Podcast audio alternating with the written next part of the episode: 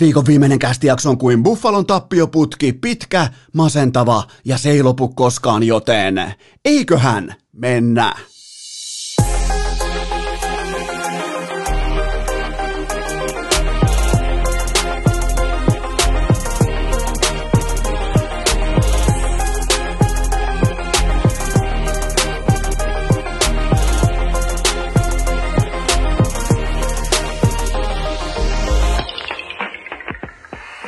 Tervetuloa te kaikki mitä rakkahimmat kummikuuntelijat vielä kertaalleen tähän viikkoon urheilukästin mukaan. On torstai 25. päivä maaliskuuta ja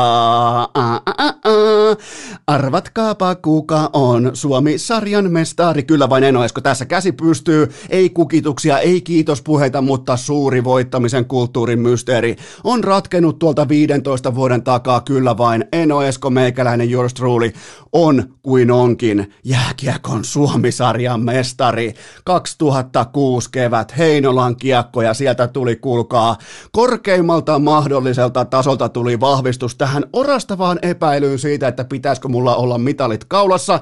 Nimittäin jos kesti aikoinaan hekipakki legendalla, kapteenilla, varakapteenilla, raitin puolen betonihanskalla, Aki Nurmisella, jos kesti syöttäminen. Ja sitten kun se syöttö tuli, se tuli polveen kerran kerrasta pakki tiedätkö, nopea lähtö on lämäri ränniin, hidas lähtö on ranne, roikku keskialueelle, siinä on syöttövalikoima, niin jos se kesti aikoinaan, otti vaikka minuutin pari, niin kyllähän tämä vastaaminen tähän pienimuotoiseen pohdintaakin otti päivän tai pari jopa viikon, mutta nyt se on faktaa, se on mustaa valkoisella nimittäin. Eno Esko on kuin onkin Suomisarjan mestari keväältä 2006 ja oli muuten pudotuspeleissä sitten vielä kolme ja puoli paunaa per peli. Ei tehdä sit mitään numeroa, vaan mennään ihan putipuhtaasti ensimmäiseen aiheeseen. Nostetaan vähän sykkeitä. Otetaan playoff-moodi, otetaan kevät-moodi näin.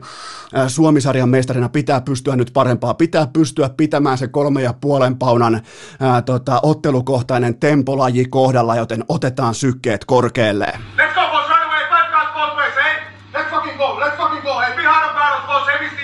nyt kun mä tiedän jotain voittamisesta, se voittaminen on osa minua, niin kevään merkittävin kilvajuoksu, se on ratkennut. Ja nyt ei puhuta mistään vanhasta Suomisarjan mestaruudesta tai mistään muusta epä äh, tällaisesta niin kuin asiallisesta tulokulmasta urheilukästin tärkeään, tärkeään torstain jaksoon, vaan nyt puhutaan ehkä koko jääkiekkokevään merkittävimmästä kilvan juoksusta. Tämä kilpailu päättyi nimittäin eilen keskiviikkona Iltalehden eduksi turkulaisen jääkiekkojournalismin tiiviin sisäpiirin ikioma Rita Tainola eli Timo Kunnari avasi yksin oikeudella pelin ja hän kysyi, hän uskalsi kysyä, hän uskalsi heittää ensimmäisen ankaran journalistisen kiven ja kysyi, tuleeko Rasmus Ristolainen kevään MM-kisoihin vai ei. Se on siinä. Game over. Iltalehti voitti. Joten miettikää nyt, miettikää 15 matsin tappioputki ja Lounaissaariston Ankarin kiekkokynä soittaa. Mitä sä voit tehdä siinä pelaa? Sulla on 15 ällää putkee. Koko sun NHL-ura on käytännössä ollut ihan putipuhdas häpeä pilkku. Kaikki on mennyt päin persettä. Aivan kaikki koutsit ulkona. Roskis palaa jossain siellä pukuhuoneen nurkassa. Ja sitten kun sulle soittaa Timo Kunnarin, sä et pakene paikalta, joten tota, oli muuten muutenkin tota, ää, Timo Kunnarilta, Goatilta, ää, turkulais-Goatilta melko tiukka ote tässä kysymys ää, revolverissa, nimittäin kysymyspatteristo meni kutakuinkin näin. Tuletko MM-kisoihin, oliko paha korona, treidataanko sut? Se on siinä, 15 tappiota putkee huippurheilijalla ja Timo Kunnari ei anna vapaa päiviä, joten Kunnari is back. Se on varma kevään merkki. Mennään seuraavaan aiheeseen ja se on totta kai se, että otetaan vähän sykkeitä alas, koska Suomessa puhutaan paljon siitä, että onko meillä urheilukulttuuria, onko meillä jalkapallokulttuuria, mitä se kulttuuri on, onko jossain muualla Ruotsissa, Tanskassa, Norjassa, onko siellä tällaista mystistä tekijää kuin kulttuuri, voittamisen kulttuuri, jalkapallokulttuuri, äh, urheilukulttuuri, onko se joku katsomossa palava soihtu vai onko se fanilaulu, on, mitä se on, kertokaa mulle, okei mä voin kertoa nyt teille vastapalloa, jos te heitätte mulle vaikka jonkinnäköisiä konkreettisia vastauksia, Mulla on teille nyt konkretiaa tähän torstai-aamuun, koska Teemu Pukin olemus oli kulttuuria, urheilukulttuuria eilen illalla noin kello 23.45. Suomi, Bosnia ja Herzegovina tasan 2-2 ja Teemu Pukkia ei kiinnostanut paskaakaan ne kaksi tehtyä maalia. Häntä ei kiinnostanut lainkaan se yksi otettu piste, ei mikään. Se on kulttuuria, että on olemassa standardi. Vastassa on huippuluokan pelaajia ympäri Eurooppaa. 4-0 pataa vieraskentällä ei tunnu missään. Pettymys on aina pettymys, jos et saa, sä et saa työtä valmiiksi. Siitä on kyse, ainakin mun papereissa kulttuurissa, siitä syntyy kulttuuria, kun uskalletaan asettaa standardia, puhutaan kuin aikuiset niiden asioiden oikeilla nimillä, eikä taivastella tai äh, feikki iloita tai mennä feikki posin kautta, että no olipas terhakka startti MM-karsintoihin, vitut ollut. Ei, silloin, ei tuolla mitään terhakkuuspisteitä jaella. Toi oli siis ihan absoluuttinen pettymys pelata tolla otteella 2-2 tasan. Samaan aikaan kuin Ukraina nipistää säkäpompullaan pisteen Ranskalta. Ensinnäkin Ranskan pitäisi pystyä sviippaamaan koko lohko, mennään siihen kenties joskus vaikka myöhemmin, mutta tämä oli nyt se kaikkien aikojen sauma, viihdyttävä alku karsinalle, joo kyllä, kauniita juttuja, siistejä juttuja, terhakka startti MM-karsinalle, mutta Järkyttävän suuri hukattu mahdollisuus, ihan ehdottomasti. Teemu Pukki kaksi tehtyä maalia. Tämä on se ilta, kun Pukin standardi on hattutemppu, neljä tehtyä maalia. Tervetuloa puhumaan urheilusta niiden oikeilla termeillä. Se oli Pukilta pettymysilta, mikä tuntuu ihan hirveältä sanoa, kun on tehnyt kaksi kaappia eka vasurilla kaukon uskomattomasta pudotuksesta, mitä edes Nikolai Alhon, joka oli ollut siihen sekuntiin saakka koko kentän heikkotasoisin pelaaja, nostaa profiilia, harhauttaa, ottaa vasemman jalan käyttöön ylärima siihen pikkupompulla, ja sen jälkeen kauko droppaa oikein, ajattelee, että tiedätkö, kun linnakundin näköinen jätkä alkaa tekemään tollaisia pääpelipudotuksia, niin silloin pelataan ytimessä, silloin ollaan suorituksen ytimessä, pukki siitä ensimmäinen maali, ja sitten Joel Pohjanpalon fantastisesta syötöstä, uskomaton juoksumaali, siis Herran Jumala, milloin toi jätkä on oppinut juoksemaan, mutta sitten kun on kaikki kehuttu läpi, täydellinen äh, tatsi siihen ekaan maaliin, mahtava jo kliininen viimeistely, niin missä oli ne kaikki muut, missä oli ne kolme, neljä, jopa viisi muuta avopaikkaa. Ne oli Veskarin logossa, ne oli ne oli jossain, ensimmäinen paikka lähti melkein niin kuin kulmalipulle leveäksi, niin sen takia mun mielestä Teemu Pukin olemus, se oli kulttuuri, ei olla tyytyväisiä, ei siis, ei ole mitään syytä nostaa mitään viiriä salkoa siitä, että saa Bosnia-Herzegovinalta, miettikää miten korkealla standardi on. Siis tähän olisi ollut etusivun lööppi vielä tuossa joku kolme, neljä vuotta, viisi vuotta sitten, että Herra Jumala Euroopan tähtiä vastaa kotipiste, kaksi tehtyä maalia, tori kutsuu. Ei muuta kuin Havi Samandalle lakkia pää ja ikuinen vappu soimaan taustalle vähän etuajassa, kun julkaistiin vasta sen jälkeen, mutta joka tapauksessa jokainen saa varmaan kuvan siitä, että, että tota, mihin on tultu, ja tämä on kulttuuria. Nimenomaan tämä tässä on nyt sitä kulttuuria. Ei se ole mikään soihtu jossain katsomossa tai joku fanilaulu. Se on katsomokulttuuria, se on osa sitä ympäröivää kehää, minkä ytimessä pitää olla se, että on standardi, ja se voittamisen standardi on niin korkealla kuin se on niiden pelaajien kollektiivisen päätöksen myötä mahdollista. Ja toi joukkue lähtee voittamaan näitä Bosnia-Herzegovinoita sunnuntaina Ukrainaa. Jos ei ne voita, ne on pettyneitä, ne on paskaa syöneitä. Niin kuin pitää ollakin, toi on kulttuuria. Vaikka tämä oli mun mielestä tää oli järkyttävän iso hukattu mahdollisuus, tämä matsi, niin silti hopea reunuksena mä katson sitä olemusta, mä katson sitä, mä katson puheenvuoroja, mä katson sitä, että nuo pelaajat tajuu sen, että toi pistesvingi, toi sule, äh, sulattu, vaikka siinä voi totta kai lähteä romantisoimaan, että uu, tappioasemasta 2-1 johto, ei mitään väliä. Sä pidät sen johtoaseman. Sä, sä otat sen, sä teet jotain, Joronen ottaa palloa kiinni, mitä tahansa, Raitala ei, ei, ei peitä laukausta väärin. Ihan siis mitä tahansa, sä tuut sieltä voiton tuplaveen kanssa ulos, varsinkin sinä iltana, kun Ukraina onnistuu, tai niin kuin Ranska menettää pisteen Ukrainalle, joka on päävastustaja tuossa lohkossa. Toi olisi, ollut siis, toi olisi ollut ihan uskomattoman kova startti, ja nimenomaan se ainoa oikea startti ottaa kolme pinnaa, koska nyt toi kahden pinnan erotus suhteessa Bosnia-Herzegovinaan, niin ei tarvita jotain ma- maaltaulukon äh, Excel-nörttimestaria paikalle jostain äh, Jyväskylän matemaattisten tieteiden laitokselta kertomaan, että noi tulee puremaan perseeseen noin kaksi hukattua pistettä aivan saatanan kovalla tavalla, koska ne meni vielä sinne pahimpaan mahdolliseen osoitteeseen. Mutta joka tapauksessa ihan, ja, siis on pettynyt. Mä, mä oon ainakin pettynyt. Mun päällimmäinen tunne oli matsin jälkeen aika karvas pettymys. Ja mä alan puhumaan nyt jalkapallosta, mä oon huomannut. Mä oon huomannut itse tässä viimeisen oikeastaan niin kuin älykkään pedagogin, älykkään opettajan Markku Kanervan aikana, niin mä oon asettanut standardia samaan, samoihin luokkiin, missä mulla on ollut voittamisen standardi paljon paljon marginaalisemman ja pienemmän lajin, eli jääkiekon tiimoilta. Kattokaa jotain Sebastian Ahoa, Patrick Lainetta, Mikko Rantasta, kumppaneita jossain vaikka MM-kisoissa, jossain vastaavissa, niin tota, ei, ei siellä nostella mitään viiriä katso, äh, katsoo jostain terhakasta startista tai hyvästä tsempistä tai äh, vahva kotiavaus, jotain tällaisia pehmeitä arvoja, mille ei ole kovassa kovassa pisteurheilussa hevon paskan merkitystä. Ja Teemu Pukki omalla katseellaan, se näytti omalla olemuksellaan katseellaan, ulosanillaan näytti, että tämä ei riitä mihinkään, tämä ei riitä, mulla ok, tein kaksi maalia.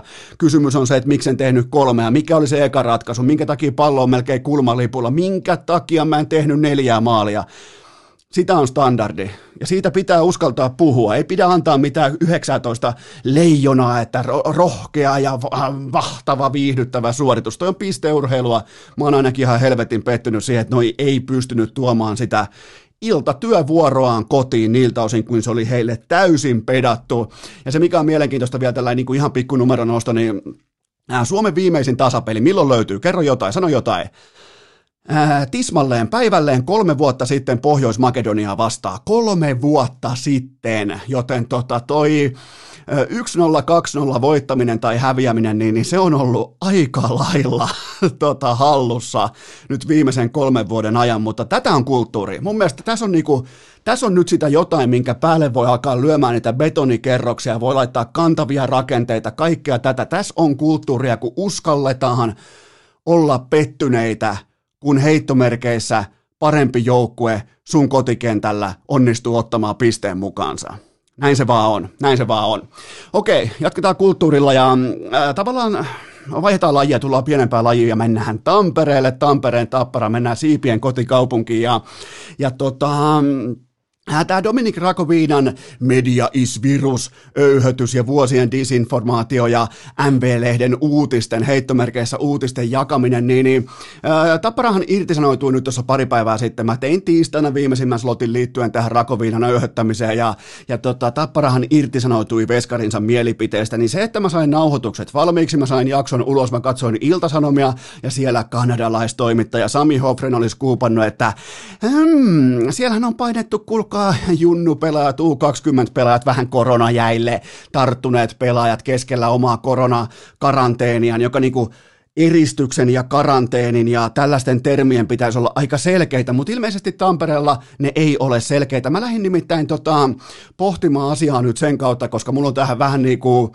mä oon saanut märehtiä nyt tämän. Tämä on jo, tämä on tiistainen uutinen. Tämä on jo vanhaa materiaalia. Tappara on antanut jo Jukka Rautakorvellekin urheilujohtaja Jukka Rautakorvelle. Tappara on antanut ison so-so-merkinnän. Siellä on käyty heittomme, ää, haluan lainata nyt jotain niin kuin hallituksen puheenjohtaja, mutta siellä on käyty vakavahenkisiä keskusteluita ja näin poispäin, mutta olihan se mielenkiintoista, että kun Tappara sai tämän niin kuin Rakoviina irtisanomislausekkeen siitä, että ne haluaa sanoa itsensä irti tällaisesta, tällaisista lausunnoista, tällaisista tota, niin kuin disinformaation jaoista, niin heti perään urheilujohtaja Jukka Rautakorpi osoitti, että että itse asiassa nämä teot onkin edelleen kuitenkin paljon paljon merkittävämpiä kuin kenenkään sanat, kenenkään ää, tota, niinku somejaot, kenenkään öyhöttämiset.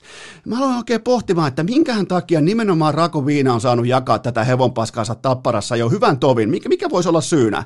Mitä jos se onkin ylhäältä käsin ihan täysin ok? Mitä jos onkin hiljaisesti hyväksyttyä? Niin kauan kuin kiekko tarttuu, ollaan hyvin, juhlitaan mestaruuksia silloin tällöin, niin, niin pikku öyhötys sinne tänne, junnupelaajien koronajäät, mikä ettei.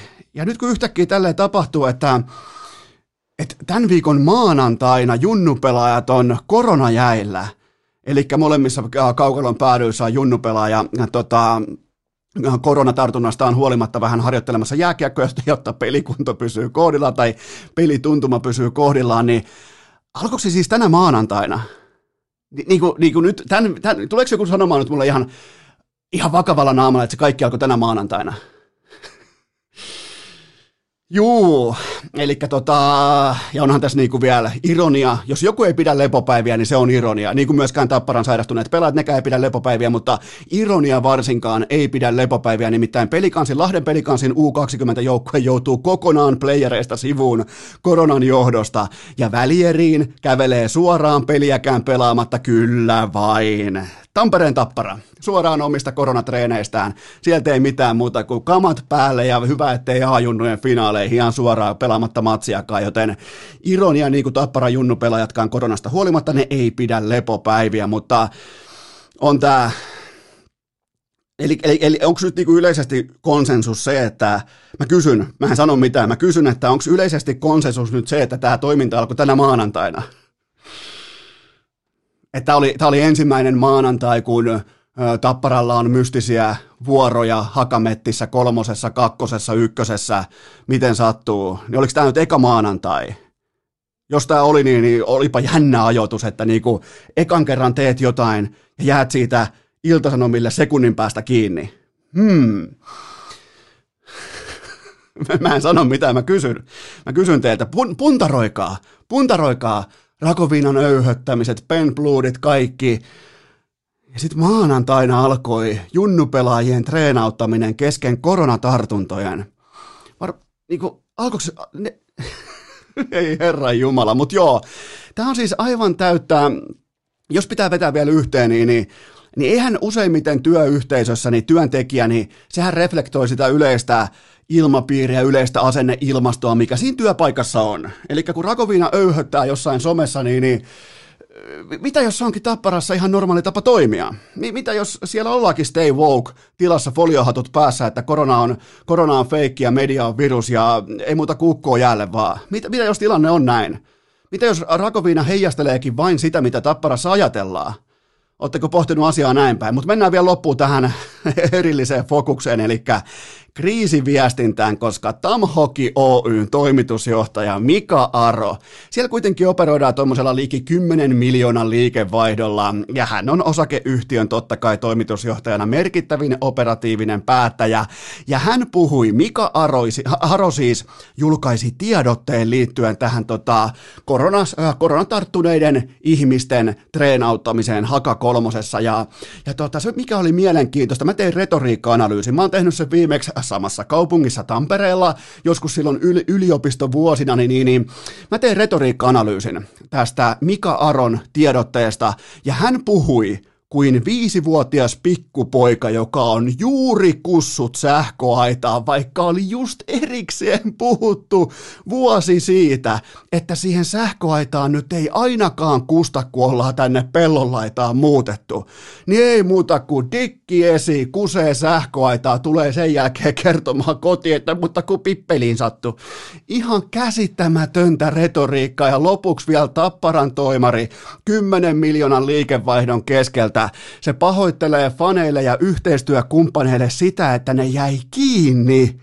Ei sitä, mitä ne teki. Se oli sellainen sori siitä. Fintelligence soi taustalla. Sori, me jäätiin tässä nyt kiinni. Että tuli muuten yksi South Parkin jaksokin mieleen, mieleen missä se Meksiko tai niin kuin jenkkiläinen öljyyhtiö kaataa vahingossa sen seitsemän tankkerillista sitä öljyä sinne Meksikonlahteen ja se toimitusjohtaja eri asennoissa pyytää sitten anteeksi tota, sitä, että jos joku pahoitti mielensä tai joku sattui nyt uimaan siinä öljypitoisessa vedessä ja siitä nimenomaan, että jäätiin siitä kiinni, niin siitä piti kanssa pahoitella erikseen, joten tota, aivan täys fiasko Tapparalle koko viikko, koko viikko, mutta muistakaa kaikki alkoi maanantaista.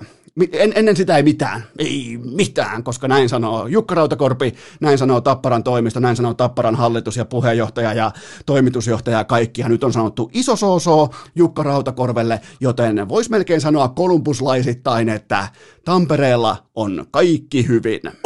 Urheilu! Urheilukääst! Jos niitä leukoja vetää, niin niitä leukoja myös saa! Tähän välikköön mulla on teille huippunopea kaupallinen tiedote ja sen tarjoaa Qingdao Zero, alkoholiton olut, koska kyllähän meilläkin on kaikki hyvin. Meillä paistaa aurinko, kevät kolkuttaa ovea, asfaltti tuoksuu, joten mikä sen mukavempaa. Jos harrastat alkoholittomia oluita, mä en lähde niitä sulle tuputtamaan. Jos sä tykkäät normibissestä, holillisesta bissestä, niin go for it. Mä en tuu ikinä tuputtamaan sulle mitään holitonta ää, sen vastapainoksi tai sen niinku, ää, kuittaavaksi elementiksi, mutta jos harrastat alkoholittomia oluita, niin mun valinta tällä hetkellä suurin piirtein 40 testatun oluen joukosta on ehdottomasti Tsingtao Zero. Se monipuolisuus saunan kylkeen treenin jälkeen ruokajuomana ihan missä tilanteessa tahansa. Lähet vaikka vielä viimeisille keväthangille jossain vaalassa hiihtämään, niin siihen auton peräkonttiin yksi Tsingtao Zero mukaan ja kattelee aurinkoa pohtii, ai että muuten toimii pikkusen hyvin,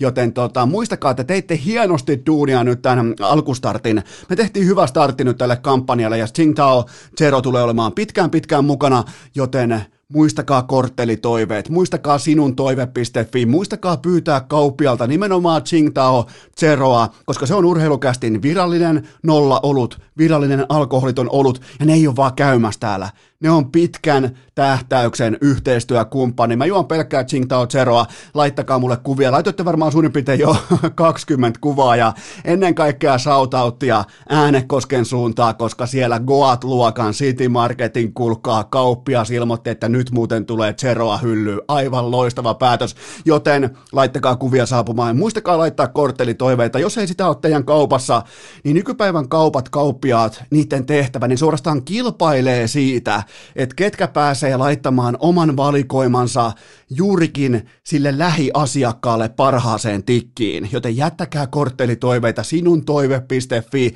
kauppiasehdotelmia, mitä tahansa ja paras alkoholiton olut tähän kevääseen alkavaan kesään on Ching Tao Zero on muuten kaunis logo, kaunis etiketti, hieno pullo ja nimenomaan pullo, ei mikään tölkki, pullo, siitä on nollabisse, paljon paljon parempaa, joten valitkaa tekin Qingdao Zero, jos alkoholittomat oluet maistuu. Tähän kylkee myös huippunopea kaupallinen tiedote ja sen tarjoaa Elisa Vihde Viaplay ja V-Sportin kanavat, koska mm, huuhkajien kaikki pelit ja muutenkin MM-karsintoja tarjotin täynnä nyt Viaplaylla, äh, V-Sportin kanavilla pitkin viikon loppua ja äh, sunnuntai-iltana siis Ukraina-Suomi kello 21.45 on kicoffi, eli studio alkaa 21.00 ja se on kuulkaa melkein nyt sitten tekisi mieli sanoa, että se on melkein pakkovoitto. Se on näillä pistejaoilla, se olisi, ei, ei, mikään ei ole pakkoa, mutta on se enemmän pakkovoitto kuin joku tyydyttävä tasuri tai joku muu tällä, jos ollaan ihan rehellisiä. Joten se ehdottomasti sunnuntai-iltana seurantaan. Ja NHL Primetime viikonloppu ylläpitää yhteensä seitsemän ottelua, Askison Kaapo Kakkoa, Rane Raunon poikaa, Pate Lainetta ja tietenkin Buffalo Sabres, jonka unelma on edelleen elossa. Paras matsi näistä seitsemästä on Colorado Avalanche vastaan Vegas Golden Knight.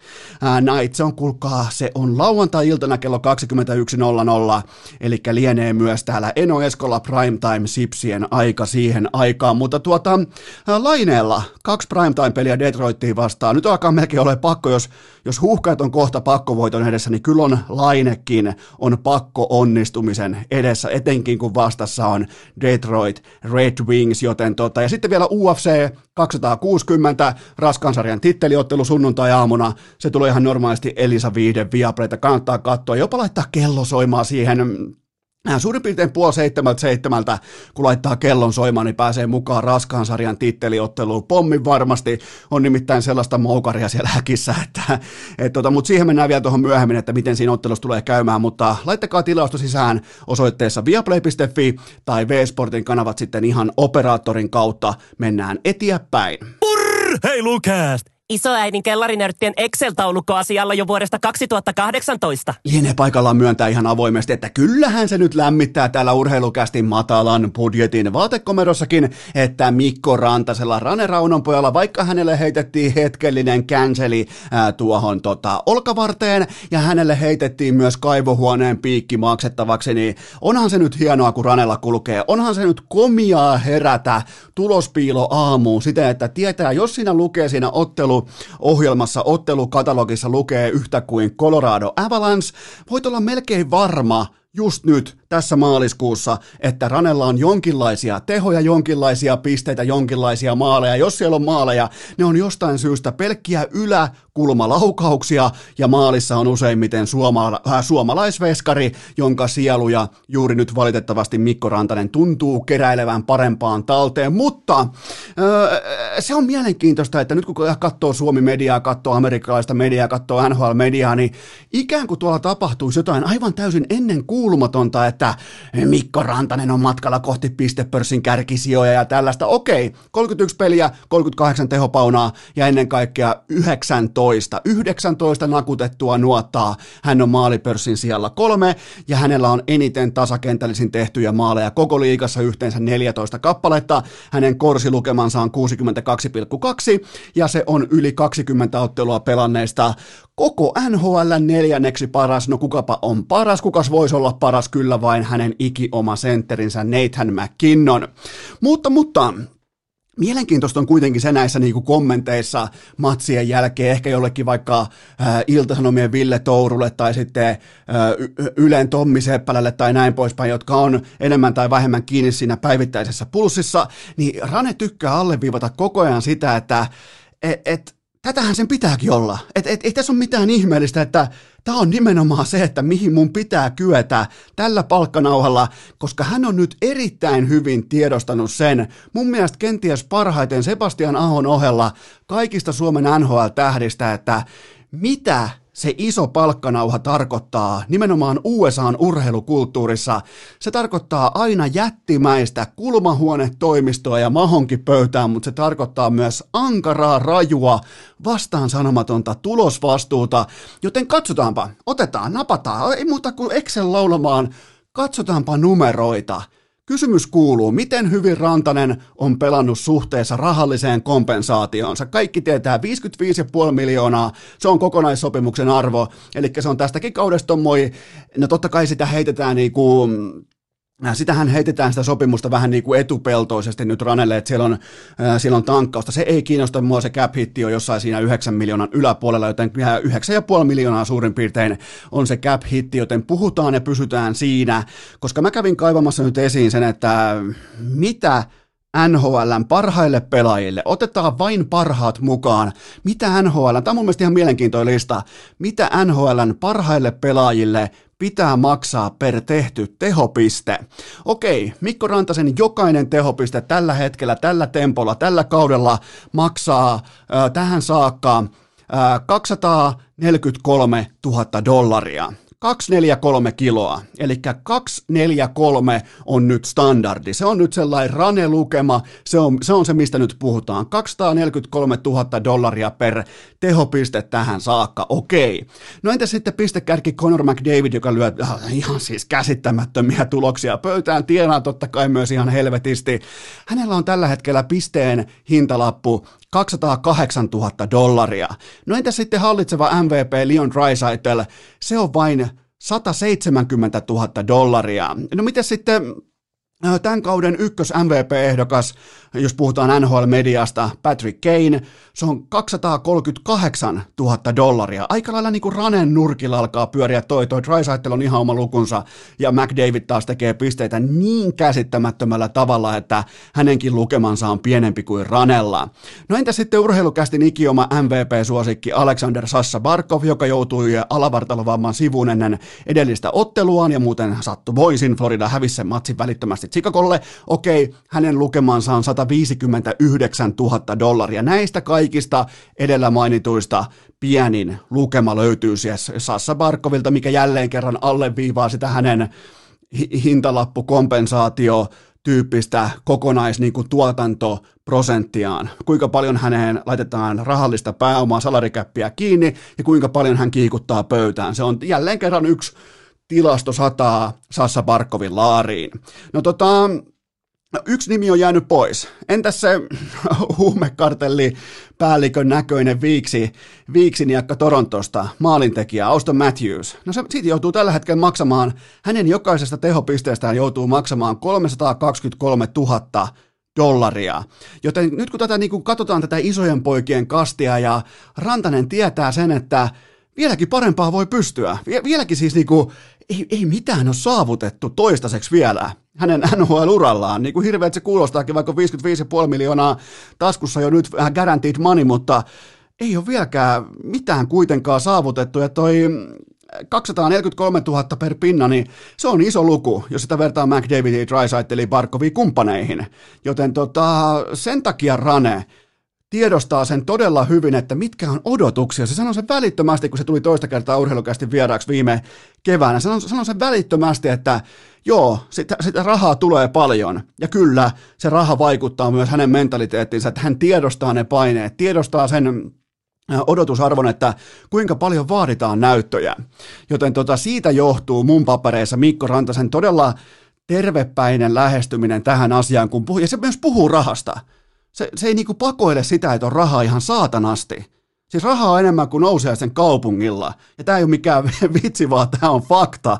Joten tota, niin, tämä on mun mielestä tervettä keskustelukulttuuria, että että niinku uskalletaan kertoa, kun sä oot huippurheilija, että A, mitä sä tienaat, B, mitä sulta odotetaan, eikä pyöritellä, no tullohan sitä rahaa tuolla, että niin jo joo, kyllähän sitä vähän tuosta kompensoidaan sitten myös taloudellisesti, ettei tarvitse mitään kilometrilaskuja lähetellä. Paskat, kun tienaan ihan perkeleesti, mun pitää tuottaa ihan perkeleesti, ja sen takia täällä ollaan töissä, ja sen tiedostaa parhaiten Mikko Rantanen, ja sen takia se puhuu todella korkealla vaatimustaso käyrällä itsestään, kun hän puhuu. Hän ei ole tyytyväinen mihinkään 38 pinnaa. Hän ei ole tyytyväinen mihinkään vähän reilu piste per peli, koska vieläkin pystyy terävöittämään.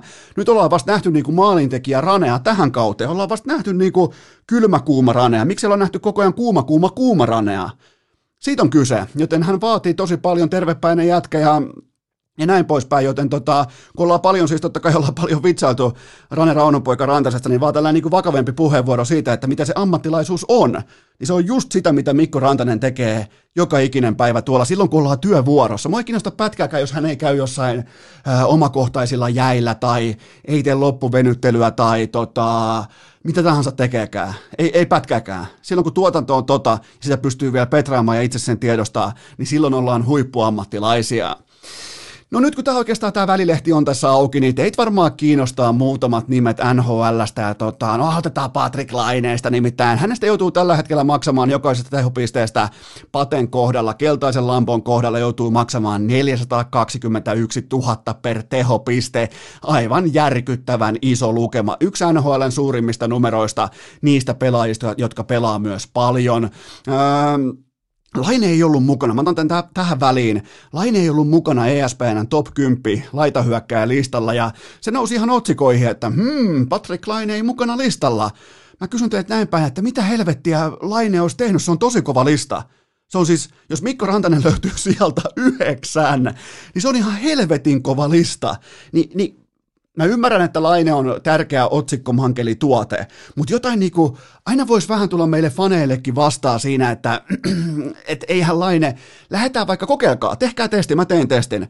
Öö, käykää läpi vaikka NHLn 20 parasta laitahyökkäjä. Okei, sen jälkeen kun te huomaatte, että ei mahu siihenkään, laittakaa 30. Mulla oli tosi vaikeaa saada suurin piirtein 30 sakkiin sijoille 32-33 niille hujakoille Patrick Lainetta. Joten tota, menkääpä ihan oikeasti, menkää katsomaan laitahyökkää tarjontaa, että ei tämä todellakaan mikään läpihuuto homma Laineelle ole. Siis yhden tempun hevoselle, yhden tempun ponille, joka osaa tasan tarkkaan yhden aspektin jääkiekosta. Se on se helvetti, se tuo ne keltaiset lampot pöytää. Mutta tota, ei mitään asiaa top 10. Ei mitään asiaa edes top 20. Top 30, ehkä kenties tietyin reunaehdoin, mutta nykypäivän Kolumbuksessa, mennään siihen vielä tuossa vähän myöhemmin, mutta nykypäivän Kolumbuksessa ei mitään asiaa top 20. Sitten mennään takaisin näihin hintalappuihin per, per tehopiste. Sebastian Aho 282, eli 282 000 dollaria. Se on ihan ok. Nathan McKinnon ja koko NHLn paras pelaajasopimus kyllä hänestäkin nyt joutuu maksaa tuommoisen 180 tonnia per piste kuitenkin, ettei se nyt ihan täysin ilmaiseksi tai kelatuilla pelaamista ole, niin kuin joskus narratiivista saa kuvan. No entäs sitten trade takarajan, nimittäin kohta lähestyy tähän, äh, lähestyy tämä huhtikuun 12. päivä, eli NHLn trade deadline, mitenkä trade takaraja väistämätön kuuma nimi Taylor Hall, hänestä joutuu pulittamaan tällä hetkellä 571 000 dollaria. Käteistä rahaa, guaranteed money per tehopiste, joten tota, miettikää, media silti niinku pystyy ja vääntämään ja kääntämään niin päin tämän asian, että kyseessä olisi oikeasti assetti, kyseessä olisi oikeasti laatupelaaja, kyseessä olisi oikeasti sellainen pelaaja, joka tekee vaikka, ota vaikka nyt sun silmien eteen, maalaa horisontti siitä sun silmien eteen, että siinä on vaikka kymmenen parasta NHL-joukkuetta just nyt tänä torstai-aamuna. Ja pohdi, se, useimmiten se sun 10 top 10, siitä löytyy myös Stanley Cupin mestari. Niin kerro, kerro mulle nyt hyvä luoja sentää, että minkä joukkueen näistä kyseisistä laatuporukoista, minkä joukkueen Taylor Hall tekee omalla panoksellaan paremmaksi. Mä voin vastata sun puolesta absoluuttisesti ei yhdestäkään. Se on ihan kylmä fakta. No sitten on vielä Jonas Donskoi, 185 tonnia per piste, Kasperi Kapanen 152 000 per pinna. Se on, nämä, on, nämä molemmat on todella hyviä lukemia. Nämä tulee tarkoittamaan myös pelaajille, myös Kapaselle tulee tarkoittamaan myös niin kuin selkeää tällaista, että siihen investoidaan tietty summa ja se antaa myös sitten tehopisteiden muodossa, vaikka kumpikin. Donskoi pelannut vähän onnekkaasti, Kapanen sama homma pelannut onnekkaasti, mutta ei sitä kuitenkaan ihan hirveästi mittailla sitä sun onnekkuutta silloin, kun aletaan ää, niin kuin työpanoksesta näytöistä maksamaan, joten niillä on molemmilla erittäin hyvät lukemat. No tota, entäs sitten, pakko ottaa vielä tuolta Oulun suunnalta yksi, Entä koko NHL mittakaavassa ihan kärkilukemia? Tähän ei pitäisi ottaa näitä niinku entry-level-sopimuksia mukaan ollenkaan, mutta silti on pakko, tämä on urheilukästi, tähän otetaan mukaan ihan just mitä sattuu vaan ikinä tuntumaan, niin tota, Janne Kuokkanen, likimain koko NHLn paras tuotanto suhteessa hintalappuunsa, 59 tonnia per pinna – Miettikää, rehellinen veronmaksaja, se painaa 59 tonnia per pinna just nyt tällä hetkellä New Jersey Devilsissa ja pelaa todella hyvää jääkiekkoa ja uh heija, siinä oli, mutta toi, toi, toi oli niinku, nämä on kaikki saatavilla. Nämä kaikki löytyy internetistä nämä listaukset. Siellä on paljon erilaisia listauksia ja, ja tota, useimmiten nämä tällaiset niinku faktuaaliset tallenteet siitä, mitä on tapahtunut, eli tilastot, ne myös peilaa sitä maailmaa, missä vaikka Mikko Rantanen elää huippurheilijana. Ja se vaatimustaso on helvetin korkeana, sen takia mä tein teille pienimuotoisen selvityksen siitä, että miksi Rane puhuu omasta tilanteestaan niin kuin hän puhuu, ja miksi hän ei ole koskaan tyytyväinen vaikka siihen, että on 1,2 paunaa per peli tai on pistepörssin siellä bla bla tai näin poispäin. No se, se on tasan tarkkaan se, mistä hänelle maksetaan.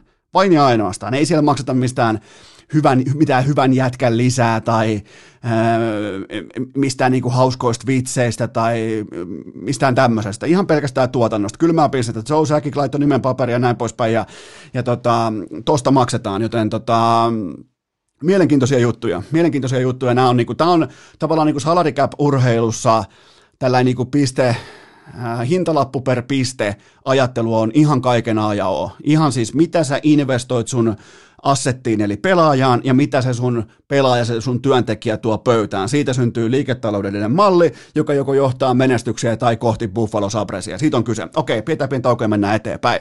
Urheilukääst!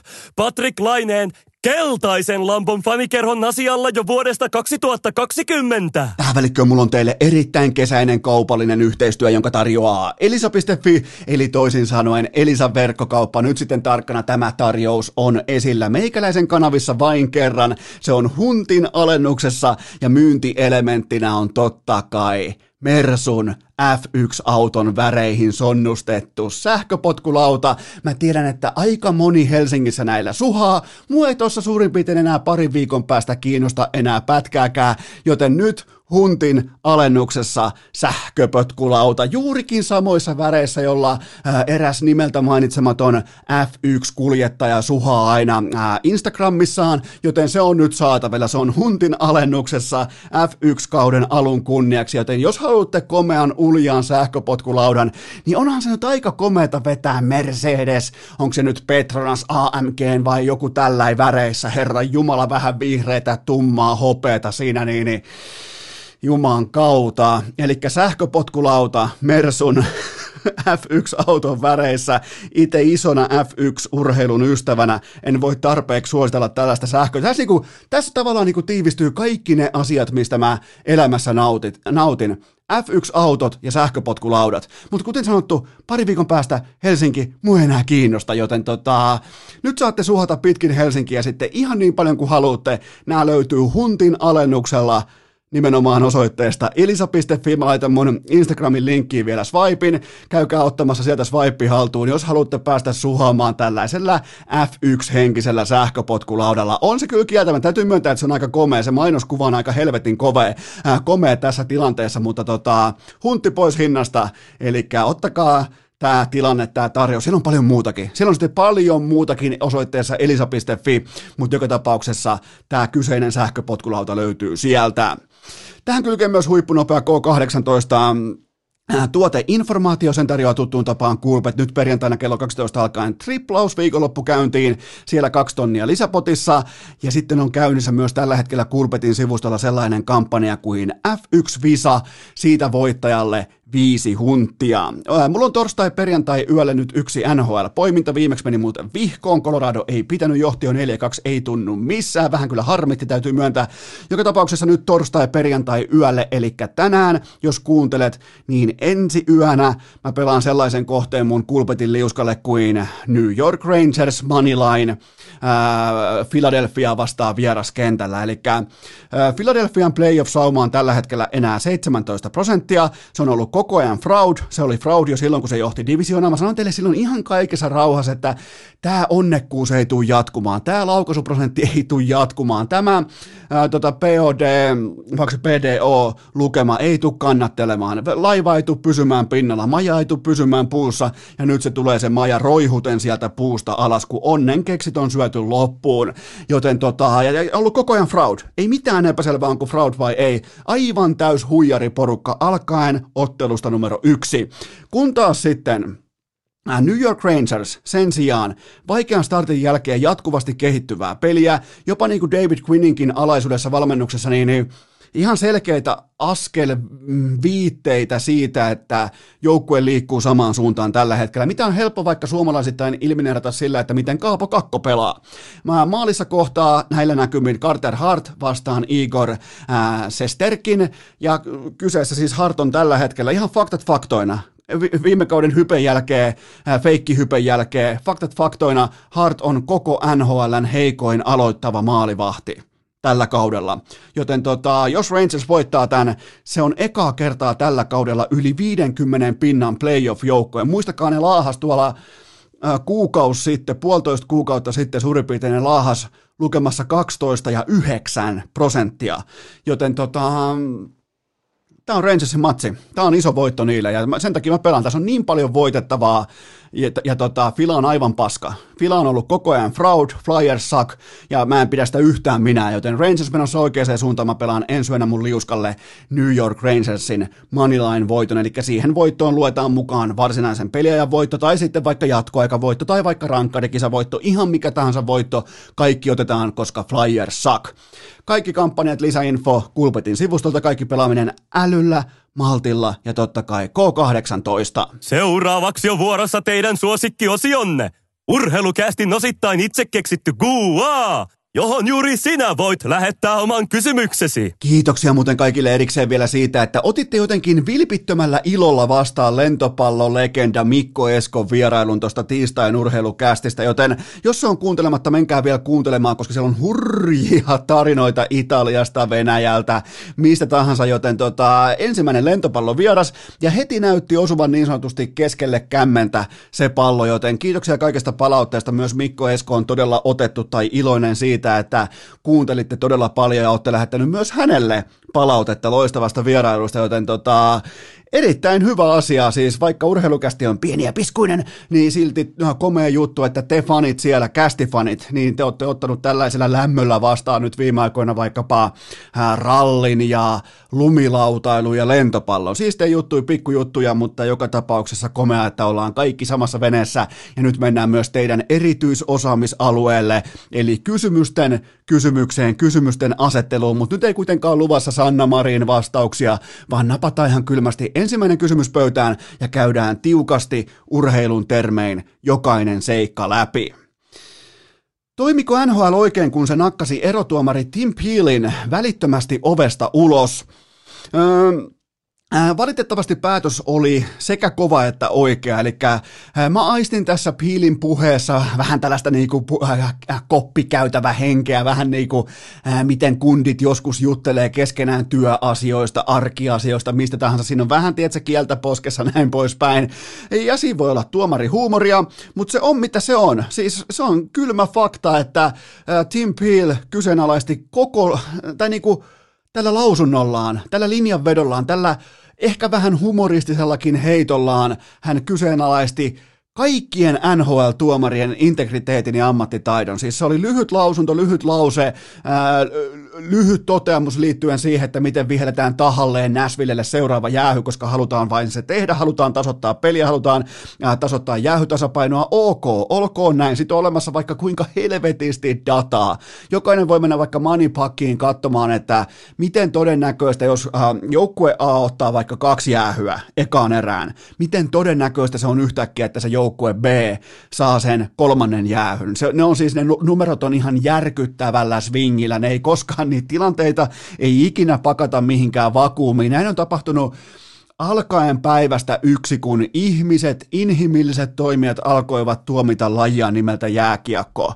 Niin tavallaan tässä ei ole mitään yllättävää, tässä ei ole mitään, miten voi sanoa, tässä ei ole mitään mun mielestä siis roihuavaa vääryyttä myöskään olemassa, koska ainakin mun silmissä, mun papereissa, äh, tietoisuuden tasolla, kaikessa hiljaisuudessa jääkiekko on paikoin tota, mutta tavallaan se, että kun se tulee tietoiseksi se asia tämän lausunnon myötä, niin ihan kaikkien NHL-tuomarien integriteetti ja ammattitaito joutui ihan toviksi romukoppaan, ellei siihen puututa ää, tiukalla tavalla toisin kuin Tampereen tapparassa, eli tiukalla tavalla nakataan vaan kylmästi ovesta ulos. Eli siitä on kyse, ja Eli tämä lausunto meni näin vihelletyn jäähyn jälkeen, että eihän siinä mitään ollut, mutta halusin antaa Näsvillille yhden vitun jäähyn erän alussa. Toisaaltiin nauhalle ja sen jälkeen Tim Peel, konkari, arvostettu konkari erotuomari laitettiin ovesta ulos välittömästi. Ja ö, tavallaan jääkiekko, jääkiekko on pikkulaji Amerikoissa, jääkiekko on pikkulaji globaalisti ja ö, NHL on vähän tällaisessa niin kuin maskotin roolissa siirtynyt ESPNlle, niin, niin niillä on uskottavuuden, ö, tai niin kuin, Niillä on vain yksi elämä käytössään tietynlaisen kilpailullisen uskottavuuden kannalta. Ja tuomareita taas on tuossa lajissa loputtomiin. Joten tota, ihan oikea päätös, kova päätös, oikea päätös. Turha Jeesustella, kaikki tietää, miten nyt toimitaan. Kaikki tietää, että kun sä jäät kuumasta mikrofonista kiinni, ihan on sitten ala mikä tahansa, oot vaikka selostaja, oot vaikka postin kantaja, oot vaikka mikä tahansa, niin, niin jos sulla on kuuma mikrofoni sun rintapielessä, niin niin tota, jätä se mikrofoni pois. Ä, kieltäydy, kieltäydy kantamasta mikrofonia, kun oot päätuomari, jos et osaa pitää turpas kiinni. Eli tota, aika kylmää touhua ja ihan perusteltua aiheenmukaista asiallista touhua ja mä olisin toiminut ihan täsmälleen samassa asemassa samalla tavalla kuin mä olisin ollut NHLn äh, tota, tuomarimajuri päättämässä siitä, että jatkaako Tim Peel vai ei. Ei jatka, oikea päätös, kova päätös, mennään eteenpäin. Seuraava kysymys. Jaha. Aion ostaa viikonlopulle viinaa ja katsoa vielä kerran oman joukkueeni, oman joukkueeni Buffalo Sabresin pelaamista televisiosta Mitä seremonioita tai muita rituaaleja suosittelet tätä operaatiota varten? Tässä on paljon kaikkea olemassa tällä hetkellä. Tämä ei ole kaunis tämä keitos. Tämä on vähän niin kuin sellainen vanha koulun siskonmakkara keitto, mistä on kaikki mak- makkarat käyty pöllimässä pois aikoinaan seminaarin alaasteen keittiöstä. Joka tapauksessa en ollut muuten mukana. Siinä projektissa haluan pestä käteni kokonaan siitä. Minä en ollut mukana pöllimässä. Vähän niin kuin Mikko Eskokaan ei lahjonut venäläistä milisiä, niin minä en ollut pöllimässä siskon makkaroita heidän alaasteen, seminaarikoulun alaasteen keittiöstä, mutta mä haluan ensin alleviivata sitä, että nyt sitten MM-kultaveskari, sankari Ukko-Pekka Luukkonen, et mene pilaamaan tätä tappioputkea samalla koko uraas. Nyt ole tarkkana, täällä on cancel-leimaisin on todella aktiivisessa käytössä. Voit soittaa vaikka Rane Raunon poika Rantaselle ja kysyä, että miltä tuntuu saada urheilukästin C-kirjain olkavarteen, ja se ei todellakaan viittaa kapteenin nauhaan se, se C-kirjain. Joten tota, Ukko-Pekka Luukkonen on nostettu kokoonpanoon. Tämä nostaa heti sellaisen synkän varjon, tämän uskomattoman tappioputken niin kuin haaveen, 19 tappion haaveen tiimoille, koska Luukkonen on kuitenkin siinä on just sitä, sitä veskarin tuoksua, joka saapuu NHL ja pelaa ekan matsiin nollapeli. Mä pelkään, mä en halua sitä skenaariota. Ukko-Pekka, et mene sinne. Tre- vaadi treidiä. Se olisi muuten kova. Pelaamatta peliäkään ilmoittaa, että treidatkaa mut. Trade me or pay me. Siinä olisi kova, siinä olisi todella kova, mutta tota, trade me fucking now.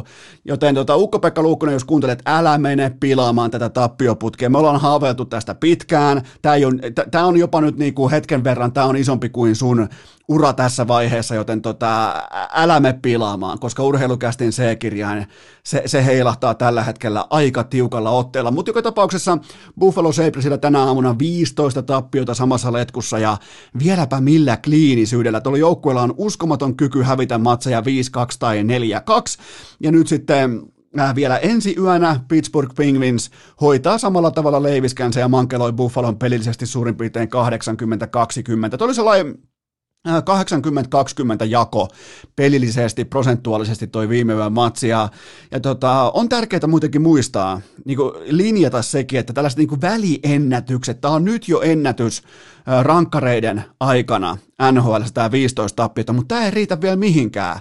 Siellä on ilman rankkareitakin Pittsburgh Penguinsillä, siellä on 18 matsin tappioputki, joten me halutaan nyt, me Buffalo fanit, Buffalon tappiofanit, me halutaan se kokonainen kruunu. Me ei, me ei tyydytä mihinkään, jos lähdetään vaikka Mount Everestia, lähdetään vallottamaan, niin ei me mihinkään niin kuin basecamp-alueelle ja siellä nostaa viiriä salkoa, että nyt on Mount Everest, nyt on koko Himalaja vallotettu. Ei tietenkään vallotettu. Me halutaan 19 tappiota putkeen, joten tota, mitä tulee tähän kysymykseen, toi viina on hyvä alku, mutta miten olisi myös niin kuin vaatetukseen panostus? Äh, jos vetäisi niin pelkissä kalsareissa siten tämän primetime-matsin, eli ensin viinaa alle kunnolla, äh, en muuten suosittele viinaa kellekään, mutta joka tapauksessa tässä tilanteessa, koska kysy, kysyjä itsensä asetti alttiiksi tälle vastaukselle, niin tota, ensin viinaa alle huolella, ja sen jälkeen, kun oot pelkissä kalsareissa, niin vedät jo valmiiksi iteltäs kalsarit pään yli, niin kuin Boston Bruins tulee vetämään Buffalo Sabresilta kaukalossa, joten pääsee vähän niin kuin samalle tasolle. Nekin pelaa ikään kuin ne olisi kännissä, ja koko ajan etenkin Rasmus Dalinista alkaen kaikilla on omat kalsarit päänsä yli vedettynä siitä, kun kiekko tippuu jäähän. Joten tota, tällä hetkellä muuten näyt, osoittakaa mulle, osoittakaa mulle NHLstä heikkotasoisempi peruspuolustuspelaaja, miesmerkkaja kuin Rasmus Dalin osoittakaa, etsikää, näyttäkää. Mä, mä oon, mä oon niin kuin huomaatte, mä oon, mä oon niin kuin liikutuksen tilassa täällä. Se on aivan saatanan huono puolustamaan yksi vastaan yksi tilanteessa. Sijoittuminen, merkkaus, positiointi, mailapaine, etäisyys, bodycappi, häirintä, kaikki, kaikki aivan absoluuttista fiaskoa, ihan täyttä, pienikokoisen ketun paskaa. Sen pelaaminen, nimenomaan puolustuspelitehtävissä – Edelleen hyökkäyssuuntaa tietyllä tapaa on kompensoitavaa eh, nimenomaan siihen, että se vähän kuittaa omia laskujaan, omia velkojaan. Mutta tota, mä, mä oon siis tämän kauden mitäs mä oon aivan täysin järkyttynyt. Se ei ole siis, se ei ole lähimainkaan NHL-pelaajan tasolla, kun puhutaan urheilusta, puhutaan ihan perus, niistä, mitkä on mulle ja sulle. Ja me ei olla koskaan oltu siis Suomisarjan mestareita kovempia, mikä on muuten aika moi saavutus kolme ja per peli. Mutta tota, me ei ole koskaan osattu mitään liittyen jääkiekkoon, minä ja sinä todennäköisesti. Niin kai me nyt perkele osataan positioida itsemme oikein suhteessa omaan maalivahtiin vastustajan kiekolliseen pelaajaan. Ihan siis perusasioiden, perusasioiden, perusasioita ja Rasmus Dalin koko NHLn heikkotasoisin puolustuspelaaja tällä hetkellä valitettavasti absoluuttinen boost. Ihan uskomaton, siis ihan siis järkyttävä sulaminen sieltä top prospektista, maailman yksi hehkutetuimmista pakeista viimeiseen viiteen vuoteen. Ei herra Jumala. Kertokaa muuten mulle ihan suoraan, että minkä takia Dalin pelaa NHLssä. Minkä takia se ei ole jossain muussa? Miksi sitä palautettu vaikka Eurooppaa tai Sveitsiä tai AHL tai... Siis sitähän pahoin pidellään tuolla sekä fyysisesti että henkisesti tuolla NHL-kaukalossa tällä hetkellä. Se on siis ihan järkyttävän näköistä. Okei, Meillä vetää huuru, kun puhutaan Buffalosta. Ei pitäisi, koska me ollaan kuitenkin unelman äärellä, mutta Buffalon seuraavat neljä peliä unelmajahdissaan siis Pittsburgh ensi yönä, sen jälkeen Boston prime timeissa ja sitten kahdesti Philadelphia. Jumalauta Carter Hart ja Ukko-Pekka Luukkonen, nyt sitten tarkkana. Nyt tätä ei pilata. Neljä, antakaa mulle neljä tappiota, sen jälkeen saa ottaa tuplaveen. Antakaa mulle ne neljä tappiota ja Rasse Ristolainen lähtee Timo Kunnarin kanssa MM-kisoihin. Seuraava kysymys. Maksaisitko Jack Aihelista neljä ensimmäisen kierroksen varausvuoroa? Hmm. Mä lähestyn tätä nyt ihan suoraan kahdesta eri kulmasta. Mikäli mun organisaatio tekee laadukasta, tällaisen niin kuin parhaan 25 prosentin duunia scouting-osastolla, niin tota, mä en maksaisi neljää ykköstä. Mutta jos mä olisin, niin kuin paljon todennäköisempää on, koska mä oon muutenkin jo kiinnostunut tää treidaamisesta, niin todennäköisesti mun joukkue on keskipakkaa, heikompaa luokkaa, nimenomaan talentin ymmärtäjänä, talentin kasvattajana, talentin löytäjänä, niin mä maksaisin välittömästi tämän neljä ykköskierroksen varausta. Ihan siis suoraan, eka puhelu, ehkä kahvikupista kaksi, kaksi ryystöä kahvikupista ja sen jälkeen mulla on diili valmis. Eli neljä ykköskierroksen varausta Jack Eichelista, koska 24-vuotias Jack Eichel, vaikka hän pelaakin Buffalo Sabresissa, niin se on kuitenkin kaikkea sitä, mitä jokainen joukkue toivoo itselleen, kun NHL-drafti alkaa. Eli ykkössentteri, piste per peli, ja ylipäätään siis sä et, sä et, jos sä tosi onnekaskin, nyt vielä potkaisen muuten sisään NHLn uudet drafti-säännöstöt, joka tapauksessa sä et siis lähtökohtaisesti, lähtökohtaisestikaan pääse esimerkiksi vaikka kymmenen vuoden aikana, kun ehkä kerran haaveilemaan edes Aihelin kaltaisesta talentista. Sulla voi käydä huonot lotossa, sä, sä, sä häviät, häviät, häviät, sen jälkeen käy huonot lotossa, jos ei sun joukkueessa pelaa Taylor Hallia, sä et voita lotossakaan ikinä, sen jälkeen sä poimit talentin huonosti, tai jopa koko draftin talenttipuuli on heikko, joten nimenomaan Aihel, vaikka Kritiikki on tällä hetkellä tässä keväässä paikallaan ja aiheellista. On jopa syytä kyseenalaistaa sen pelaajan tietty niin kuin moraalikoodista tai integriteetti siitä, että mitä tuntuu olla johtava C-kirjaimen arvoinen pelaaja NHL-organisaatiossa kaupungissa, missä jääkiekko ihan oikeasti myös merkitsee jotakin. Mutta joka tapauksessa, jos katsotaan nimenomaan ohi ja yli tämän kevään, niin neljä ykköskierroksen varausta Jack Aihelista, niin välittömästi kaksi ryystöä kahvikupista mulla on diili valmis. Jos ne antaa sen siihen hintaan, niin jopa mäkin mistä mä saisin itselleni, tota, ihan siis välittömästi, joten tota, mutta vain siinä tapauksessa en tekisi tätä, jos mä olisin top 10 top 8 organisaatio, top 7 organisaatio scouting-osastolla ja talentin ymmärtämisessä, talentin kehittämisessä, niin silloin mä en maksaisi muuten välittömästi oikein niin kuin juoksut rikot jalkaa ja juoksisin tekemään tämän diilin. Mä, mä väitän, että jos tämä pyynti oikeasti on neljä ykköskierrosta, niin, niin, niin tota, 65 prosenttia koko NHLstä pukee ostohousunsa, eli ostojuoksut rikonsa jalkaa välittömästi. Seuraava kysymys. Tämä ei ole kysymys, vaan pikemminkin toteamus. Onhan Kolumbuksessa kaikki hyvin? niin siis mä haluan alleviivata sitä, että kaikki on ehdottomasti hyvin. Ja, ja tota, Patrick Laine näytti taanoisen Karoliina voiton jälkeen kopissa, koska niillä oli niiden mediatuotanto oli käynnissä.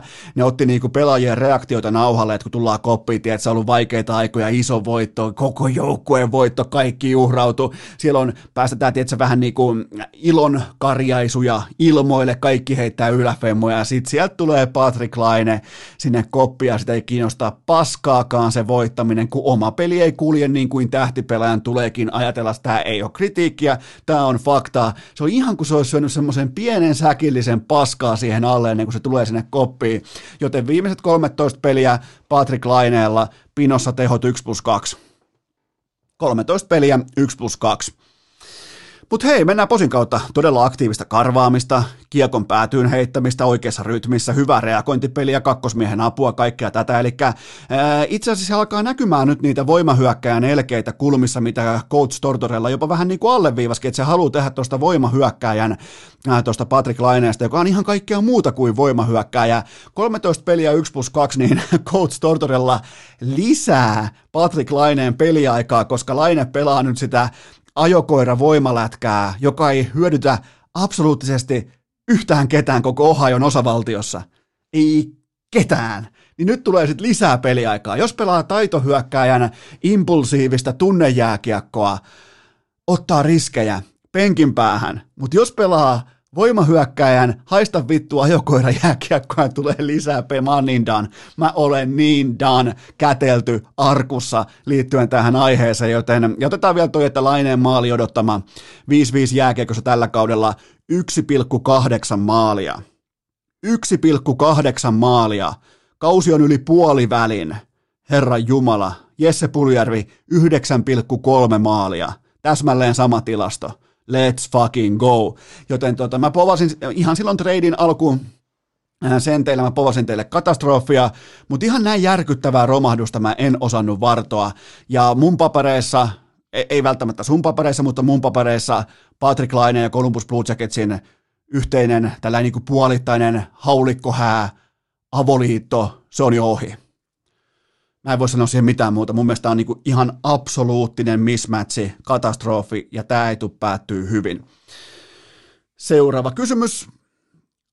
Minkälaista NHL-uraa povaat U20-kultakapteenille Arne Talvitielle – Talvitie on nousemassa nyt vähän samassa niin kuin nostoerässä suorastaan kuin Ukko-Pekka Luukkonen, ei toki Buffalo luojan kiitos, vaan siis ny, no ei tämä nyt kauhean paljon parempi on, mutta Talvitie on nousemassa siis New Jersey Devilsin mukaan, näin kertoo raportit, eli hän on myös feidaamassa itsensä pois kollegen senior vuodelta, mikä on aika yleistä jenkkifutiksessa tai etenkin koripallossa, missä lähdetään useimmiten totta kai jo freshman vuoden jälkeen viimeistään juniorina, mutta tota, Öö, eittämättä talvitiellä hieno sauma mennä omilla eväillään paikalle, kun Janne Kuokkanen levittää sitä nöyryyden mattoa sinne äh, tota, Devilsin organisaation. Tavallaan niin kuin suoltaa sitä jääkiekkoa, mitä myös talvitie edustaa. Niin, niin silloin aina on merkitystä. Sama maa, sama pelityyli, sama nöyryys, sama kaikki. Joten tota, si- siinä, on, siinä on hyvä paikka lähteä, koska Kuokkanen on jo tehnyt omalla duunillaan selväksi sen, että minkälainen jääkiekkoilija hän on, ja, ja, ja jos on seurannut 15 minuuttia kauemmin jääkiekkoa, niin löytää myös talvitiesta samoja elementtejä helposti kuin kuokkasesta. Toki vähän pienempi, vähän kaikkea, mutta on muuten, on muuten tämä on pakko sanoa erikseen, talvitie on muuten sitten reisipoikia. Silloin siis ihan poskettomat tukkirekat siinä alla, kun se vetää kyykkyä, se nostaa kokonaisen vanhan Volvon ilmaa ihan koska tahansa, joten tota, pieni kokoinen vahva työtelijäs, älykäs kolmos-nelosketjun pelaaja, ja voi olla myös sitä ihan NHL-tasolla. Mä heitän pienen kysymysmerkin, mutta kuitenkin siinä on niinku tavoiteltavaa, siinä on horisonttia talvitielle, älykäs, johtava, kaikkensa aina antava pelaajaprofiili, pelaajatyyppi. Niinhän me kaikki voidaan aina antaa kaikkemme, mutta kun mäkin voisin nyt alkaa antamaan kaikkeni, niin en mä menisi NHL. Mutta talvities on kuitenkin, siinä on sellainen drive, raivo, kaikki tämä duunin teko, kaikki, että se tulee viemään hänet tiettyyn pisteeseen saakka, mutta NHL on se vittumainen puoli on myös se, että siellä pitää pystyä tuottamaan, niin kuin Kuokkanen on tuottanut. Joten tota, Kuokkanen muuten itse asiassa pelaa tällä hetkellä paremmalla pistekeskiarvolla NHL kuin SM-liigassa. Voidaanko nostaa myös debatti pystyyn siitä, että SM Liiga on lopulta sittenkin Tampereen Tapparan kovana harjoittelukulttuurin johdolla parempi tasoinen liiga kuin NHL? Hmm. Mä en kysy, kansa kysyy. Mutta joka tapauksessa Talvitie, aito urheilija, aito pelaaja ja tekee oikean päätöksen. Ei tuolla kollegen senior-vuodella, niin sä et esillä yhtään mitään, et millään työmarkkinoilla käytännössä. Joten tota, oli aika, aika tiukka statementti, mutta näin se asia vaan on. Seuraava kysymys. Mitä muistiinpanoja teit Järvenpään haukkujen ryöstöretkestä Raaheen? Mä kommentoin tätä asiaa nyt sitten ihan pelkästään Suomisarjan mestarina, koska mä tavallaan niin kuin tiedän, mä tunnen, mä muistan sen edelleen elävästi, että mitä nämä pelaajat tällä hetkellä käy läpi, joten tota, Mighty Hawks of Monte Carlo, niiden pelikirja luonnos tähän Game 1 oli aivan täysin selkeä. Kun lähdetään välieriin, sulla ei ole kotietua, niin miten toimitaan? Selkeä kaava, kaikki rönsyily, kaikki lillukan varret pois siitä pelitavasta. Se lähti siitä, että ensin puhutaan pregame-haastattelussa ihan pelkkää viroa, jotta saadaan vastustajan organisaation mediapelin syöttövuoro ihan täysin haltuun. Sitten niin kuin, tavallaan niin kuin koko raahe meni lockdowniin sillä hetkellä, kun haukkojen Mighty Hawksin pelaaja alkoi yhtäkkiä puhua viroa. Miettikää minkälaisen vivun, minkälainen statementti. Vähän niin kuin aikoinaan tulee mieleen Muhammed Ali, joka voitti pressitilaisuuksissa jo suurimman osan otteluista. Tässä oli hyvin paljon samaa, ei muuta kuin viro käyttöä ja syöttövuoro välittömästi haltuun. Ja tämä oli sellainen isku leukaan koko Raahen kaupungille, pois lukien Jonas Donsko, joka muutti sieltä pois jo aikoja sitten, mutta, mutta tota, Tämä oli sellainen isku leukaa, että se matsi oli käytännössä ohi jo ajassa 0-0-0-0. Ja heti vielä, vaikka niin kuin tarvittiin vielä vahvistus sille myös kaukalossa, että asia tosiaan on näin, eli matsi on ohi, niin sen jälkeen päästetään sitten suurhaukka Joonas Rinnetmäki kaukalossa irti ja paketoidaan peli kylmästi avauserään. Ja tulitukea antoi, no kukapa muukaan kuin Jere Ylikärpä, eli Overweasel. Ylikärpä on kyllä kova nimi, Overweasel. Joten tota, peli oli tällä dynamiikalla pian 4-0 Monte Carlon suuntaan, ja Raahen kaupunki vaihtoi jo nimekseen Raaste. Lauantaina Monte Carlossa finaalipaikka haukoille sitten katkolla paikan päällä etänä, huom etänä. Me kunnioitetaan täällä pääkaupunkiseudun tuntumassa, me kunnioitetaan koronasäännöstöjä, koronakaranteena ja koronaeristyksiä ja kaikki näitä toisin kuin vaikkapa eräässä tamperelaisessa jääkekoseurassa. Eli paikan päällä etänä kaikki ankarimmat haukkasydämet, kuten vaikkapa Tuusulan Tatu, Tomi Mikkosen takareisi, Kalle Palander ja tuottaja Kobe. Joten tota, tämä on suoraan sviippi. Tämä on 2-0. Game over GG Chattiin ja seuraava kysymys. Millä syketasolla valmistaudut torstai-illan Markkanen Watchiin? Meneekö Lauri kaupaksi muuallakin kuin Hesarissa? Ai että, Helsingin Sanomat on kyllä ihana laitos, kun puhutaan urheilutoimittajista ja vähän sellaista niin kuin villapaitaa päällä, harmaa hapsisuutta. Ja siellä oli vissiin kokeiltu nyt sitten sosiaalista mediaa ihan niin kuin työvälineenä ja se meni kerrasta vituiksi, koska ää, mulla oli siis tuli ihan olo kuin joskus kymmenen vuotta sitten, kun nämä tällaiset niin kuin fake-twiitteihin reagoinnit oli ihan arkipäivää, koska ei ollut ää, verifikaatiomerkintöjä, oli tosi vaikea oikeasti, ei ollut vaikka retweettimääriä, ei ollut likemääriä, ei ollut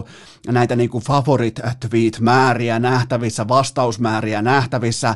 Nykyään sulla ei ole tekosyitä. Su- sulla ei ole, jos sä oot käyttänyt 15 minuuttia kauemmin Twitteriä sun elämässä, niin sulla on nolla tekosyitä sille, minkä takia sä meet johonkin äh, feikki Adrian Vorjanovskin twiittiin. Se on nolla tekosyytä, joten tota, ja se on vielä jotenkin niin kuin kahunista, että tähän lankeaa nimenomaan Helsingin Sanomat. Siellä on, tiedätkö, otettu kahvikupista ryystö, vähän oikastu villapaitaa, parannettu silmälasien asentoa, Jäi muuta kuin uutista ulos siitä, että Lauri Markkanen on treidattu. Oliko se nyt sitten New Orleans pelikanssi, joka taisi jutussa olla myös välissä Orlando Magic, mutta joka tapauksessa helvetinmoista hyvää energiaa Hesarin urheilutoimituksessa. Mutta jos mennään tuohon Markkaseen vielä, niin, niin, niin tota, mun papereissa Markkasen osalta kaikki on ihan selvää nyt. Eli Chicago kaupittelee häntä. Mitä se tarkoittaa? Se tarkoittaa sitä, että nämä uutiset on vuotanut nimenomaan organisaation suunnalta ulos ja on tehty tietoiseksi se, että tämä pelaaja on A myynnissä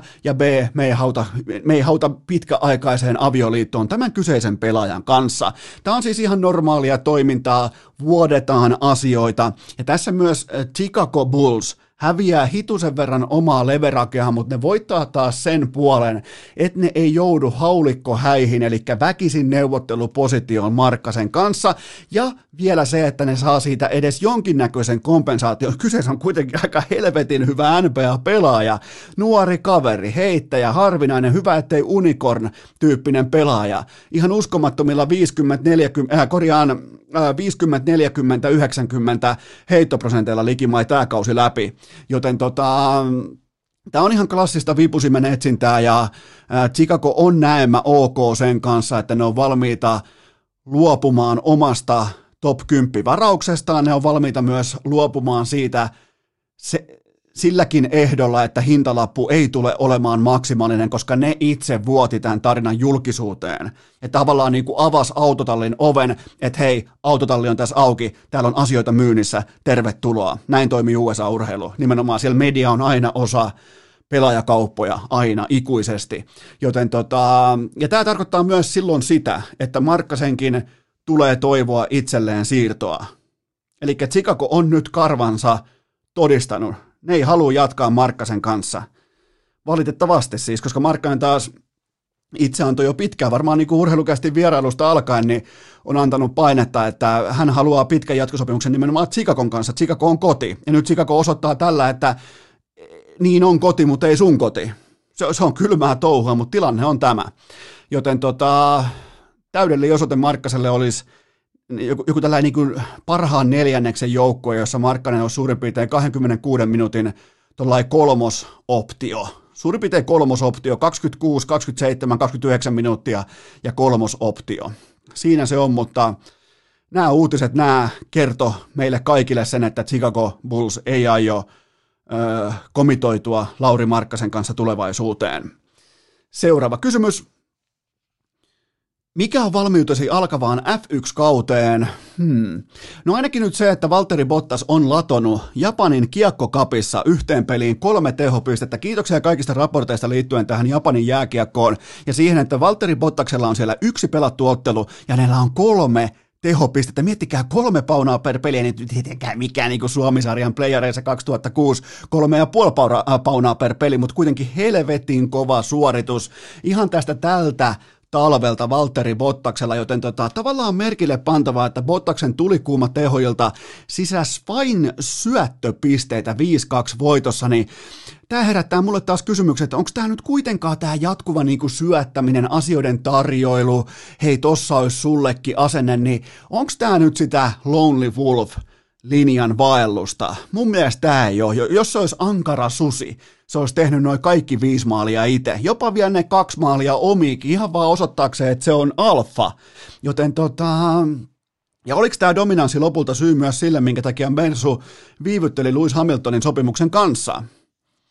Hmm, Tiffany maalaama susikypärä ja lätkäkaukalossa 0 plus 3, mistä tämä kertoo? Se on siis se on aika lailla niin suurin kysymys nyt, nyt tähän alkavaan F1-kauteen, että että tota, mikä on Valtteri Bottaksen mindsetti, koska se ei välttämättä olekaan se yksinäinen susi, nyt kun katsoo näitä tehoja. Nolla plus kolme, ei yksinäiset sudet, ei joku Patrick Laine kirjaa nolla plus kolmea, ei ikinä. Siellä on keltainen lampo alla ja kolme plus nolla on ainoa, mitä tavoitellaan. Joten tota, tämä on ai...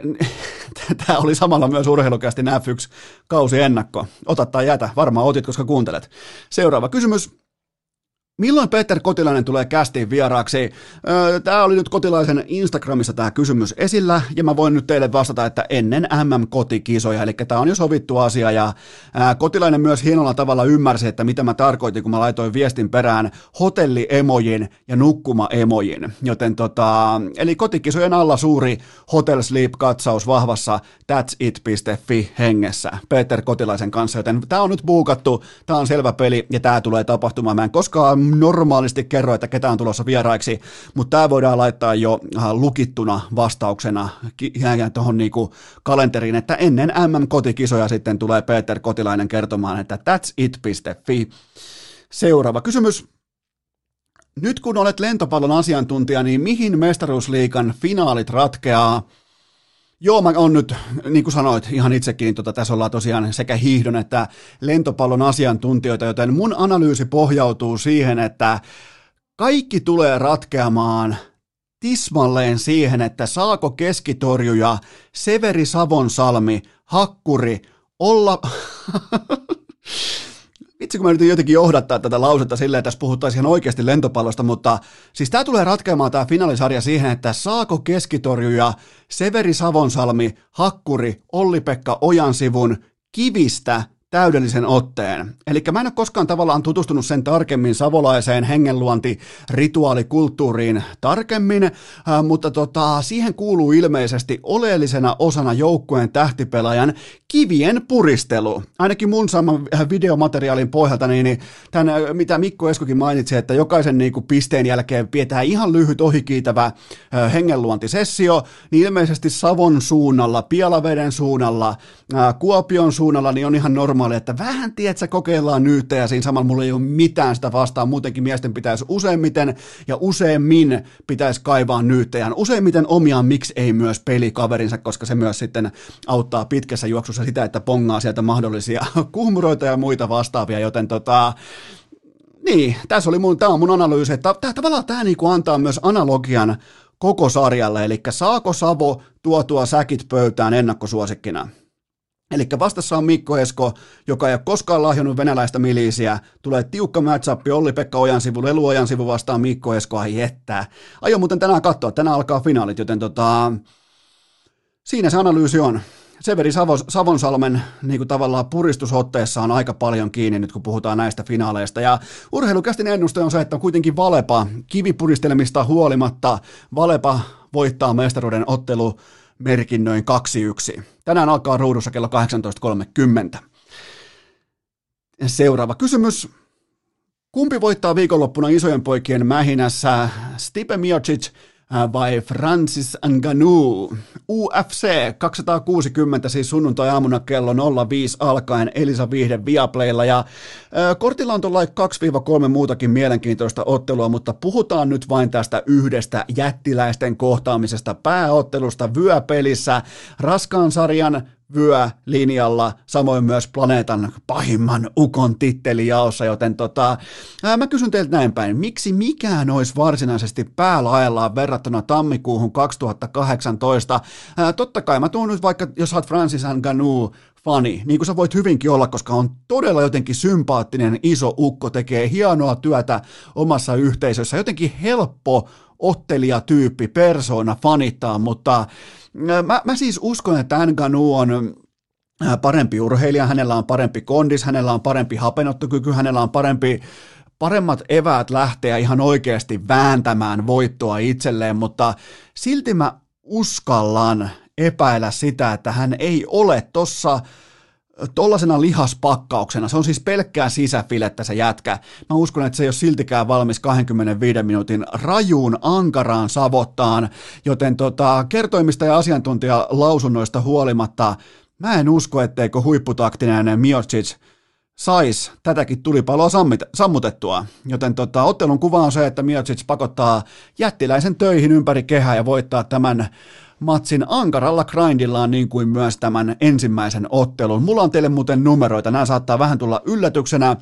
Miocicilla on hieman, ehkä jopa niin kuin shokki uutisena parempi tyrmäys ja teknisen tyrmäyksen prosentti kuin Nganulla, 75-73, kun taas sitten Nganu ei ole koskaan voittanut tuomari äänillä ja hänen ottelunsa keskimitta on 5 minuuttia 37 sekuntia, kun taas sitten Stipe, äh, Stipe Miocic ää, tota, Kroatian lahja amerikkalaiselle urheilulle.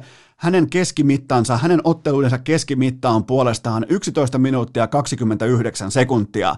Joten ihan jokainen teistä, vaikka et olisi mikään vapaaottelufani tai UFC-fani tai mikä tällainen, niin ihan jokainen teistä osaa maalata tämän ottelukuvan jo silmiensä eteen. Se ei ole kaunista, se ei välttämättä ole rohkeaa, se ei ole niinku planeetan kovimman jätkän, tiedätkö, mitään tykitystä, mutta se on voittamista. Mä uskon, että Miocic osa, osaa ottaa tästä ottelusta niin sanotusti sykkeet alas, hengen pois ja väistellä ne nakkikioski moukarit siihen ekaan, sanotaanko seitsemän ja puoleen minuuttiin, yhdeksään minuuttiin. Joten tota, täydet 25 minuuttia mä laitan mun katalogiin ja, ja tota, hallitseva mestari – Hallitsevan mestarin käsi nousee kohti tyhjän UFC Apexin kattoa. Aion myös lyödä tähän, koska alta vastaajaksi on laitettu hallitseva mestari, joka on mun mielestä taktisesti, teknisesti ja kondikseltaan parempi urheilija, niin mä otan myös hänet liuskalle kiinni. Hän on alta vastaaja, mä, mä en vaan voi perääntyä tällaisesta tarjouksesta, vaikka mä kunnioitan sitä varmaan koko UFC, voi olla jopa koko, koko niin UFC-historian kovinta lyöntivoimaa. Totta kai mä, mä kunnioitan, jos mä olisin Miocic, niin mä kunnioituksen lisäksi myös ehkä tietyllä tapaa vähän kavahtaisin, jopa pelkäisin sitä terveellä tavalla, että mun taktiikka on hiottu täydelliseksi, mutta kyllä mä silti näen, mä näen hallitsevan mestarin, näen parempana, älykkäämpänä, fiksumpana ottelijana, joka pystyy käyttämään koko kehän aluetta hyväkseen. 25 minuuttia, pistevoitto, Miocic. Seuraava kysymys. Mitä olet mieltä tuosta, että tennispelaaja Benoit Paire totesi, että hän ei edes yritä voittaa otteluita, vaan käy hakemassa palkkiorahat pois turnauksista ja nauttii elämästä? Mä, mä en siis pysty pongaamaan mitään virheellistä tosta. Siis ai, toi on mun mielestä ainoa oikea tapa pelata tennistä. Siellähän riittää pelkkä paikan päälle saapuminen siihen, että sä tienaat jonkun 40, 50, 60, 70 tonnia. Joten tota, etenkin jos sä oot ranskalainen, sulla on muutenkin jo valkoinen lippu tanassa, niin, niin minkä takia ei? Mietin nyt, sen tulee Benoit Paré, ja sen jälkeen valkoinen lippu vaan pystyy häviä suoraan jonkun Grand Slam-matsin vaikka 6-0, 6-0, 6-0, ei muuta kuin huvijahdille ja bileet käyntiin. En voi kritisoida. Tekee sen, tekee sen saman, mistä kaikki me muut köyhät haaveillaan. Noin. Just näin. Minä siinä haaveiltaisi nimenomaan tosta, että meillä olisi tollaiseen varaa. Se tekee sen, mistä me haaveillaan. Sen takia me, ollaan, me kritisoidaan häntä, koska me ollaan kateellisia. Me ollaan kateellisia Benoit Parelle. Vitun ranskalaiset. No niin, hyvä.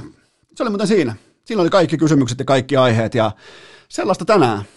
Nyt laitetaan tuottaja Kope ja Benoit Paré, laitetaan pakettia ja lähdetään vähän ulos kävelylle. Ja seuraavassa jaksossa muuten sitten on mahdollista, että on mukana erittäin odotettu vieras, joten tota, ei ole koskaan ollut urheilukästissä ja toivottavasti saadaan hommat naruun, koska hänkin operoi Amerikan kellon mukaisesti, niin tulee ihan mielenkiintoinen vierailu ja paljon, paljon tota, sellaisia kysymyksiä on ilmassa jo mielessä, että tota, mihin on mielenkiintoista saada vastaus, koska tota, viimeiset vuodet on e, e, niin kuin, sisältäneet todella paljon keskustelua siitä, että mihin suuntaan on urheilijana menossa ja näin poispäin, joten toivottavasti saadaan se purkitettua narulle. Jos ei saada, niin sitten ei saada. Sellaista on urheilukästin teko. Koskaan ei voi tietää. Se on hienoa podcastamisessa, että ikinä ei voi tietää, mitä tulee suusta seuraavaksi. Pitää vaan luottaa siihen, että tota, kai se on jonkinnäköinen työnäyte, että on pystynyt tätä kuitenkin jo painamaan tuommoisen 302 jaksoa yhteen soittoon kauniisti. Ja nyt on muuten takana myös 20 viikon, taitaa olla 20 viikon yhtäjaksoinen putki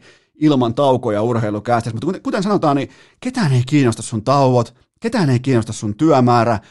Ainoa, mikä kiinnostaa kuluttajaa, kuuntelijaa, millä tahansa alalla, on se lopputuote. Joten älkää hehkutelko teidän duunimäärä, ketään ei kiinnosta. Joten me tehdään nyt sellainen juttu, että sunnuntaina jatkuu.